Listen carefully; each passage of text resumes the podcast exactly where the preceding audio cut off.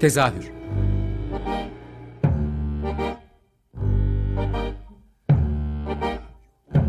İstanbul tiyatro hayatı üzerine gündelik konuşmalar. What keeps mankind alive? What keeps mankind alive? The fact that billions are daily tortured, stifled, punished, silenced and oppressed. Mankind is kept alive by bestial acts. Hazırlayan ve sunan Gülin Dede Tekin. Tezahürden herkese iyi akşamlar. Tezahürde bu akşam pandemi döneminde çeşitli vesilelerle adını andığımız program boyunca ama konuk olarak alma fırsatı bulamadığımız, beni de hem çok heyecanlandığım hem de sürekli takipçisi olduğum Podacto'yu konuşacağız. Diğer, namı diğer Kulak Tiyatrosu. E, projenin yaratıcılarından Nisan Ceren e, Özerten, Sezin Akbaşoğulları e, oyuncularından ve yazarlarından da Murat Mahmut Yazıcıoğlu konuğum bugün. Hoş geldiniz.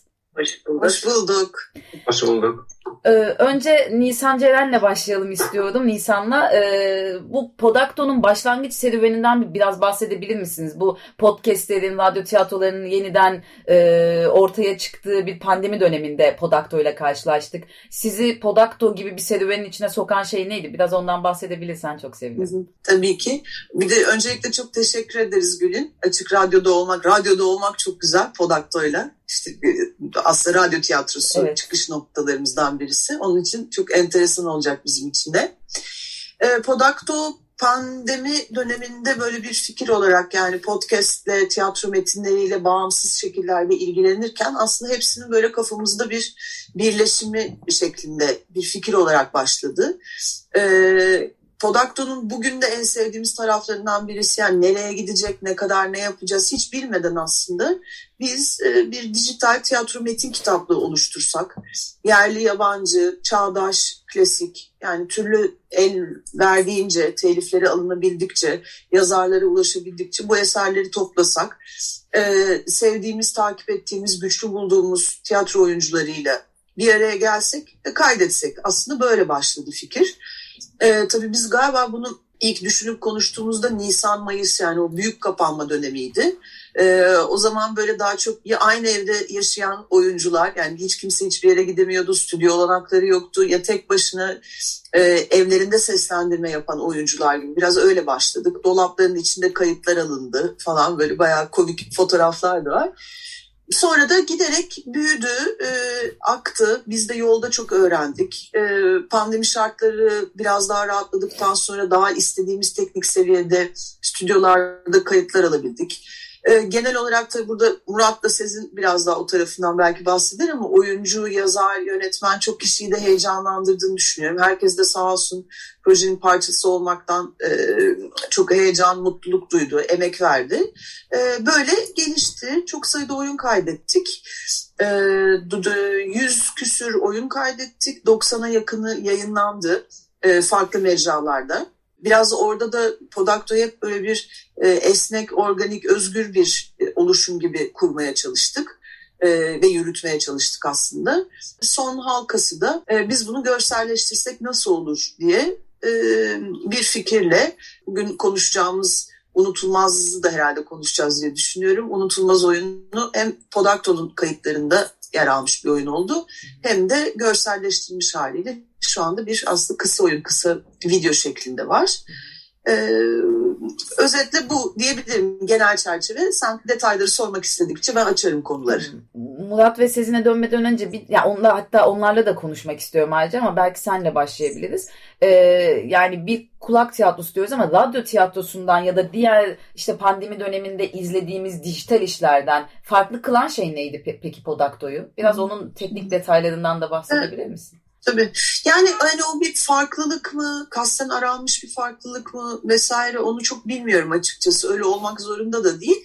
Ama şöyle bir e, özgünlüğü var diyebilelim, diyebiliriz. E, çok sayıda e, metin, e, insan, oyuncu, yazar yani o e, nasıl diyeyim aslında yoğunluk. Çok sayıda eseri aynı anda değerlendirebilmiş olmak. Bu kulak tiyatrosu diye tanımlamak da aslında böyle bir e, hani evet biz radyo tiyatrosu gibi de görülebilir ama arkası yarınlar şeklinde değil. Yani öyle bir teknik fark var aslında. Biz oyun her ne kadar sürerse sürsün sekiz dakikada sürebilir, iki saat de sürebilir. Onu aslında tek seferde kaydediyoruz oyuncuların seslendirmesiyle birlikte. Üstüne bir ses tasarımı gerekiyorsa müzik vesaire gibi post prodüksiyon dediğimiz aslında işlem oluyor ve sonra da bir podcast formatında yani bir tek e, dijital dosya olarak yayınlıyoruz. E, buna da kulak tiyatrosu dedik, bize hoşumuza da gitti. Hatta bir e, Bahar Çoğadar'dı galiba, güzel bir başlık da atmıştı. Radyo tiyatrosunun torunu kulak tiyatrosu diye. E, bizim o kulak tiyatrosu lafımızın üstüne. Yani böyle e, kendi içinde hani çok farklı olayım ya da olmayayım falan çok öyle dertlerimiz olmadı ama hani ya da daha doğrusu şöyle de söyledim. Hani sahne sanatları ya da tiyatro nasıl dijitalleşir diye bir sorunun cevabı olarak e, çıkmadı Podacto ortaya. Podacto gerçekten e, tiyatro metinlerini dinlemek ne kadar zevkli olurdu kadar sade bir fikirle, daha önce de bunun yapılmış çok örneği de var, çıktı. Ee, özgün tarafı çok sayıda eserin bir oluşumun adı altında bence buluşuyor olması. Çünkü dünyada da biraz baktık hani B B C vesaire çok fazla, şimdi adını sayamayacağım toplu e, eser dinleyebildiğiniz yerler var ama böyle e, kitaplık e, amacıyla ortaya çıkmış ya da yüze yakın, yüzden fazla oyun, biz çünkü bunu devam ettirmek istiyoruz. Öyle sadece bu e, doğrultuda gelişmiş biz çok fazla örneğine rastlamadık. Belki o anlamda farklı olabilir diye cevap verebiliriz. Peki şimdi yazar kısmına dönmek istiyorum. Senin içinde iki aşaması var. Bir, yani yanılmıyorsam da daha önce hazırlanmış metinlerini dinleme şansı bulabileceğim bir alan aslında. Hani şu anda var ya da yok anlamında söylemiyorum. Hani yazarlık olarak. Çünkü klasik metinler de, eski metinlerin de dinlendiği, daha önce yazılmış yerli metinlerin de dinlendiği bir kulak tiyatrosu aslında. Ama ayrıca bir de platformlarda, şimdi özel bir platformda kendi yazdığım metni de görsel olarak ve işte kulak tiyatrosu olarak da bu Podacto stüdyo olarak geçiyor yanılmıyorsam. Ee, evet. Buraya dair bir iş üretiyor olmak yani e, ya, senin yazım biçiminde etkiliyor mu? Böyle bir işin içinde olmak yazar olarak nerelere dokunuyor? Bunu sormak istiyorum aslında. Yani e, şöyle bir şey, normalde sahne için yazdığınız zaman tabii ki seyircinin onun gör, göreceği bilgisiyle yazıyorsunuz. Fakat Podacto ile beraber e, sanırım ilk yazdığım oyun Yolda'ydı, Podacto için yazdığım. E, seyircinin bunu görmeyeceği, sadece duyacağı bilgisiyle sadece sesi, biraz da sesi düşünerek, hatta ses tasarımına biraz pas vererek e, yazmak özellikle kısa oyunlarda çok zevkliydi. Daha önce böyle bir şey yapmamıştım. Hep oyunlarda yani bir, uzun oyunlarda da ses benim için çok önemlidir. İşte vuruşlar, esler vesaire. E, ama bir şekilde burada sanırım üç dört tane özgün oyun yazdım Podacto'ya ve bir Podacto stüdyo içinde şair. E, işte tıkırtılar, e, kapı açılmaları, kapı kapanmaları, adım sesleri vesaire. Bu şimdi normal kendi yazdığım oyunlara bir şekilde bu tecrübe aksetti bence. Yani hiç daha önce kafamda açılmamış bir klasör açıldı. O yüzden e, hem pandemide tiyatro yapamadığımız yani sahnelerin kapalı olduğu dönemde böyle bir yaratıcı bir kanalı açtı Podacto benim için.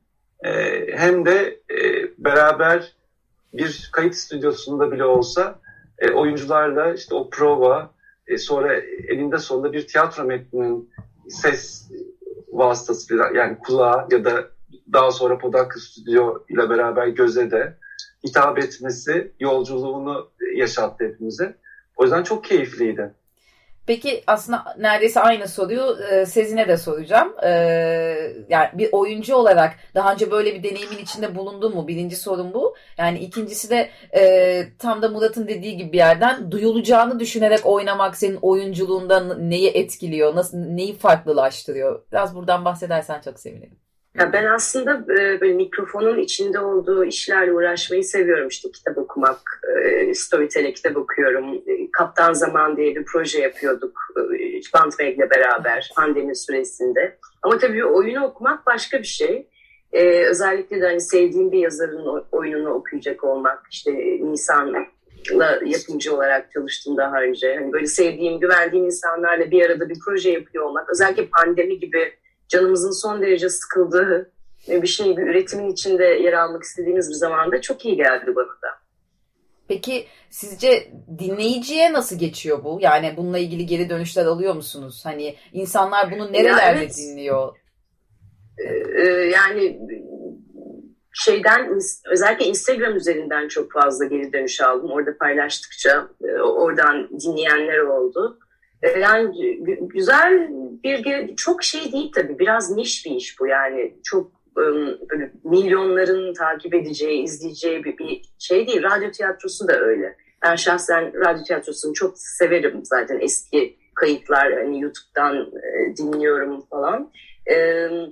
Yani şey, çok büyük sayılardan bahsedemeyiz ama yani şey, tutkunu olan insan da gerçekten çok tutkun oluyor. Ne, nasıl diyeyim? Hani aşkla bağlanıyor bu tip şeylere. Yani hani bayağı sanki bir televizyonda büyük reytingler alan bir iş yapmışım gibi geri dönüşler aldım. İnsanlar da oldu. Yani güzel oluyor tabii bunları duymak. Yani ben de burada şeyi ekleyebilirim belki. Sezin'in dediği gibi tutkunlar da yani gerçekten sadık kendi dinleyici kitlesini oluşturdu. Evet, çok büyük, çok yüksek rakamlar değil. Olmak zorunda da değil.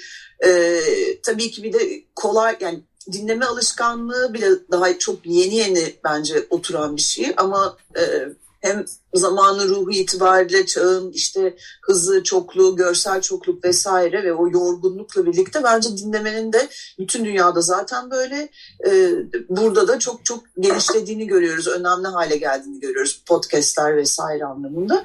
E, Podacto'da orada e, gerçekten e, tiyatro meraklıları var. E, çünkü bir iki saatlik bir eseri dinlemek o kadar kolay değil ama kitap dinleme alışkanlığı olan insanlar gibi işte durdurarak çok dinlendim diyoruz. Ama özellikle Murat'ın demin bahsettiği gibi biz bazı yazarlardan e, buraya bir şey yazar mısın diye yani Podacto'yu düşünerek yazdıkları oyunların çok iyi çalıştığını e, görüyoruz. Onda böyle tiyatroyla hiç ilgisi olmayan insanların da yani artık o bir tiyatro oyunu mu ne oldu önemli değil ama gerçekten on dakika e, bir şey dinleme zevkine e, kapıldıklarını çok duyuyoruz. Çok da hoşumuza gidiyor bu. Peki oyun seçimleriniz nasıl? Yani yüze yakın oyundan bahsettiniz. Hani evet, buraya özel işler de ürettiriyorsunuz ama e, neye göre seçiyorsunuz? Hani diğer klasikleri seçerken de belli bir kriteriniz oluşuyor mu?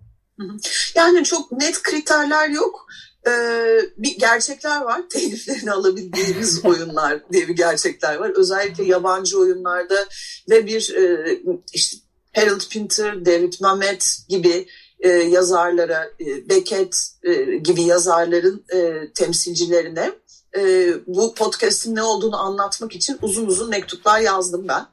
İngilizce, Fransızca vesaire, çünkü çok haklı olarak hani biz bunu kaydetmek istiyoruz falan, biraz daha o anlamda klasikleri e, korumaya çalışıyorlar anladığımız kadarıyla. Alabildiklerimiz oldu, alamadıklarımız oldu. Yani orada e, bir kere çağdaş yazarlara çok e, ulaşmaya çalıştık. Sağ olsunlar, oradan gerçekten çok e, katkı aldık. E, Türk işte Melih Cevdet Anday gibi e, yazarların bazı oyunlarını çok istiyorduk ama orada haklar konusu biraz daha zor olabiliyor. Yine bu ses meselesini anlatmak güçleşebiliyor. Dolayısıyla bir böyle gerçekler var. Takıldığımız, aşabildiğimiz ama diğer taraftan da biz böyle ekipçe işte beş altı kişi bütün metinleri herkes önce böyle bir yüz elli oyunluk galiba bir liste oluşturduk. Bölüştük, okuduk, sonra bir daha okuduk. Sonra o arada teliflerle ilgili yazışmaya başladık. Yani böyle bir seçki yaratmaya çalıştık aslında. Ama bu bir kriter denemez. Bir de şeyi sormak istiyorum. Bu pandemi döneminde yani hepimiz programlarda, arkadaş toplantılarında işte sahne, seyirci ve oyuncu kutsallığı üzerinden hani dijital tiyatro nedir, tiyatro ne olacak, nereye gidiyor, klasik tiyatromuzu kayıp mı ediyoruz falan gibi böyle şey tartışmaların içine düştük.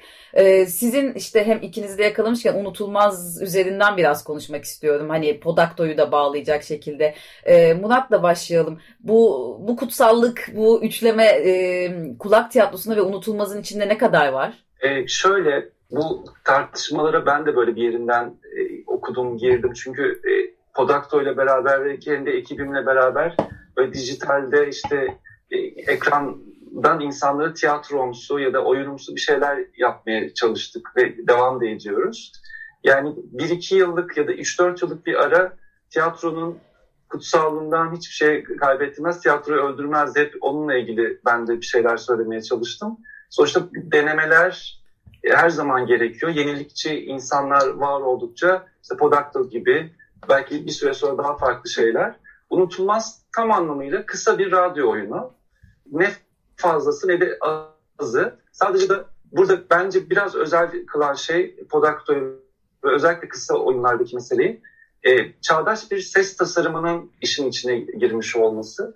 Bu bence diğer radyo oyunlarından ayıran bir şey.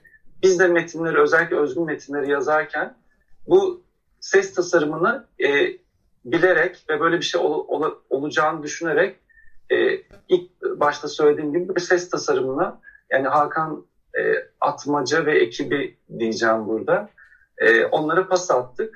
Bence özellikle bu radyo oyunları, bizim radyo oyunlarını unutulmazı da özel kılan şey o. Podacto Stüdyo'da da aynı şey var aslında. Burada da çok farklı bir ses tasarım ekibi ve o anda canlı olarak e, oyunlara katkı yapıyorlar. Hatta o, yani oyunun kendisi oluyorlar bir anlamda. Bu da bir denemeydi. E, e, e, ve bence e, bazılarında çok iyi işledi, bazılarında biraz daha az işledi belki, ama çok cesurca bir denemeydi. Burada bütün ekibi o anlamda e, ben yazar olarak teşekkür ederim. Yönetmenimize de öyle, Ferit'e. Unutulmazdan çıkıp böyle bir Podacto Stüdyo'ya doğru ya aslında yol evet, aldım ve ben de size bırakıyorum. Ben de hani e, şey en başat sorularından biri de şeydi, yani stüdyo için söylüyorum özellikle. E, hem izlediğim, yani izlediğimiz bir kulak tiyatrosu. Hani böyle bir e, böyle denklemi biraz değişik açıkçası ve e, canlı olarak orada seslerin, yani bir bilgisayar teknolojisiyle değil de elle üretildiğine ve onun bize işte aktarıldığına da şahit oluyoruz. Çıplak Ayaklar Kumpanyası'na buradan e, tebrik ediyorum, yani Mihranların yaptığı iş, film e, çok iyiler. E, biraz bu yöntemi de sormak istiyorum hani, e, ama önce Sezin'e sormak istiyorum çünkü bir oyuncu olarak orada oynarken bu seslerle birlikte oynuyor. Yani gerçek karşılığı olmayan ama gerçeğe neredeyse birebir aynısı denk gelen seslerle o sesi yaratanla birlikte oynuyorsun. Bu nasıl bir duygu? Yani e, her şeyden önce eğlenceli. Yani çok bizim için çok eğlenceliydi. Özellikle öyle bir dönemde hani Bomonti'de bir voley stüdyosu kuruldu. İşte öncesinde provalar yaptık. Çıplak Ayaklar'da hani tekrar bir oyun provası yapıyormuş gibi bir e, çalışma içinde olmak çok heyecan vericiydi. E, ben hani yapar ne çıkacağını açıkçası hiçbirimiz bilmiyorduk. Ee, sanırım hani yönetmenimiz Ferit dahil olmak üzere hiçbirimiz o nasıl bir sonuç çıkacağını bilmiyordu. Ee, bu anlamda deneysel bir şey oldu ama ben çok mutluyum. Dahil olduğum için, bu üretmem, bir parçası olduğum için çok mutluyum. Nisan, var mı senin bu özellikle çağdaş ses tasarım, tasarımı ile ilgili yaratıcısı olarak e, söylemek istediğim şeyler? Yani ses tasarımı değil, projenin ta- yaratıcısı olarak. Podacto tarafında mı? Her iki tarafta da bahsediyorsun. Her iki tarafta soruyorum ama stüdyoda Hı-hı. daha başka bir yere gidiyor ya hani durum. Hı-hı. O yüzden. E, Aynen. Yani e, Podacto tarafında aslında Murat çok sade e, ve etkili ifade etti. Gerçekten e, İşte bir, unutulmaz bir barda, bir barın önünde geçen bir oyun aslında. Dolayısıyla biz o e, atmosfere dair, e, bara dair, insanlara dair bütün sesleri e, duyabiliyoruz. Yani zaten e, kulak tiyatrosu dediğimiz şeyin esprisi de tam da burada. Yani performansı da duyuyoruz ama çevresini de duyuyoruz kulak gibi. Kulak misafiri oluyoruz. E, stü- Efendim? Kulak misafiri oluyoruz bir nebze. Kulak misafiri oluyoruz gibi, aynen. E, Podacto Stüdyo tarafında da aslında stüdyonun çıkış fikri de biz bunları gör, yani bu oyunları gör, kısa oyunları görselleştirmek üzerine kafa yoruyorduk bir süredir. E, acaba bu nasıl olur? E, sahne üstünde bir okuma mı olur? Ama foley dünyası çok enteresan e, bir yandan da hakikaten. Eğer işin mutfağını vereceksek, yani bir oyuncunun elindeki kağıdıyla performansını vereceksek, o zaman ses tasarımını da görselleştirmeliyiz gibi bir yerden aslında fikir gelişti. Ee, sonra Çıplak Ayaklar Kumpanyası'na gittik. Mihran'la konuştuk, Mihran Tomasyan'la. Ee, Mihran çok sıcak baktı projeye. Çünkü bir yandan onların zaten bir takım gösterilerinde yıllardır yaptıkları evet. bir anlatım biçimi, denedikleri, bildikleri bir anlatım biçimi. Sonuçta böyle taşlar ufak ufak yerlerine oturmaya başladı ama gerçekten biz izleyene kadar ne yaptığımızı bence hiçbirimiz tam olarak, yani sonucunda ne izleyeceğimizi tam olarak bilmiyorduk. O çok zevkliydi. Sezin de öyle hissetmiştir diye düşünüyorum. Murat da yazar olarak. Murat'ın yazar olarak iki oyunu var. Sezin'in de oyuncu olarak iki oyunu var. Yani onlar biraz en deneyimliler gibi. Ee, burada da hani çok biraz yani sekiz oyun nasıl sekiz oyun seçtik? Ee, aktarılabilir sekiz oyun olmalıydı sese, görsele bir yandan. Ee, o Foli dünyasını ona göre kurmalıydık. Foli dünyasını da bu sefer Mihranlar kendi içlerinde çok kısa bir sürede gerçekten bunu ürettiler ve e, birkaç deneme yaptılar. Mesela Aslı İnandı'nın seslendirdiği Balca Yücesoy'a ait bir oyun var. Orada gerçekten bir komedi sesi denemesi yaptılar aslında. İzleyenler e, ne demek istediğimizi izleyince anlayabilecekler.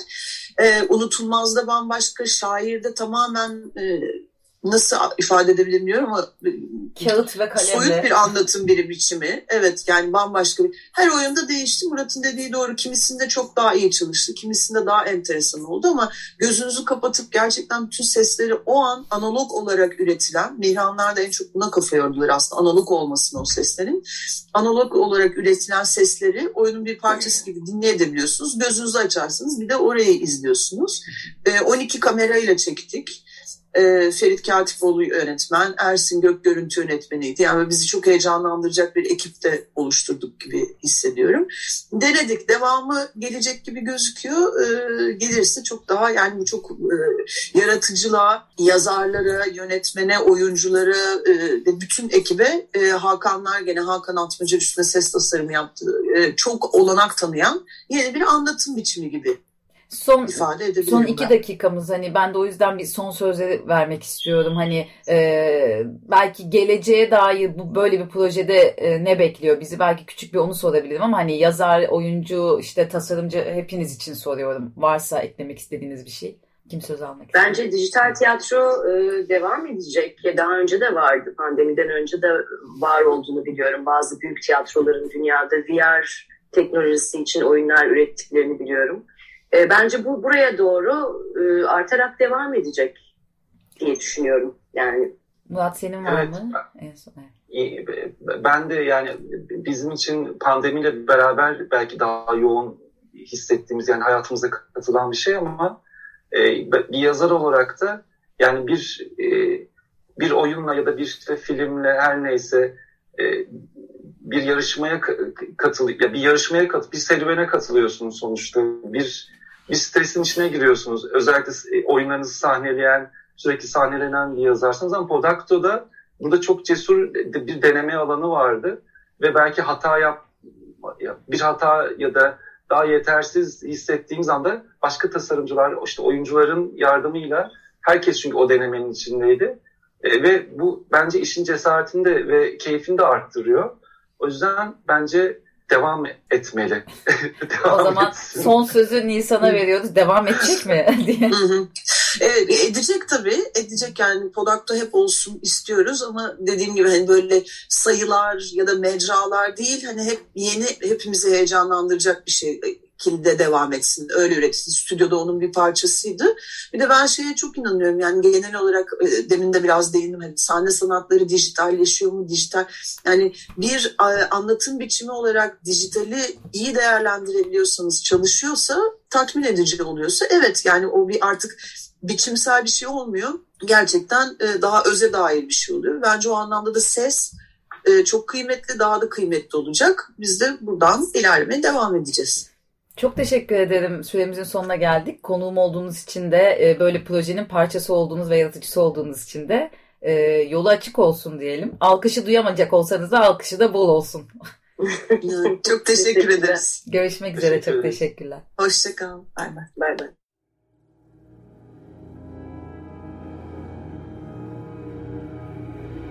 Tezahür.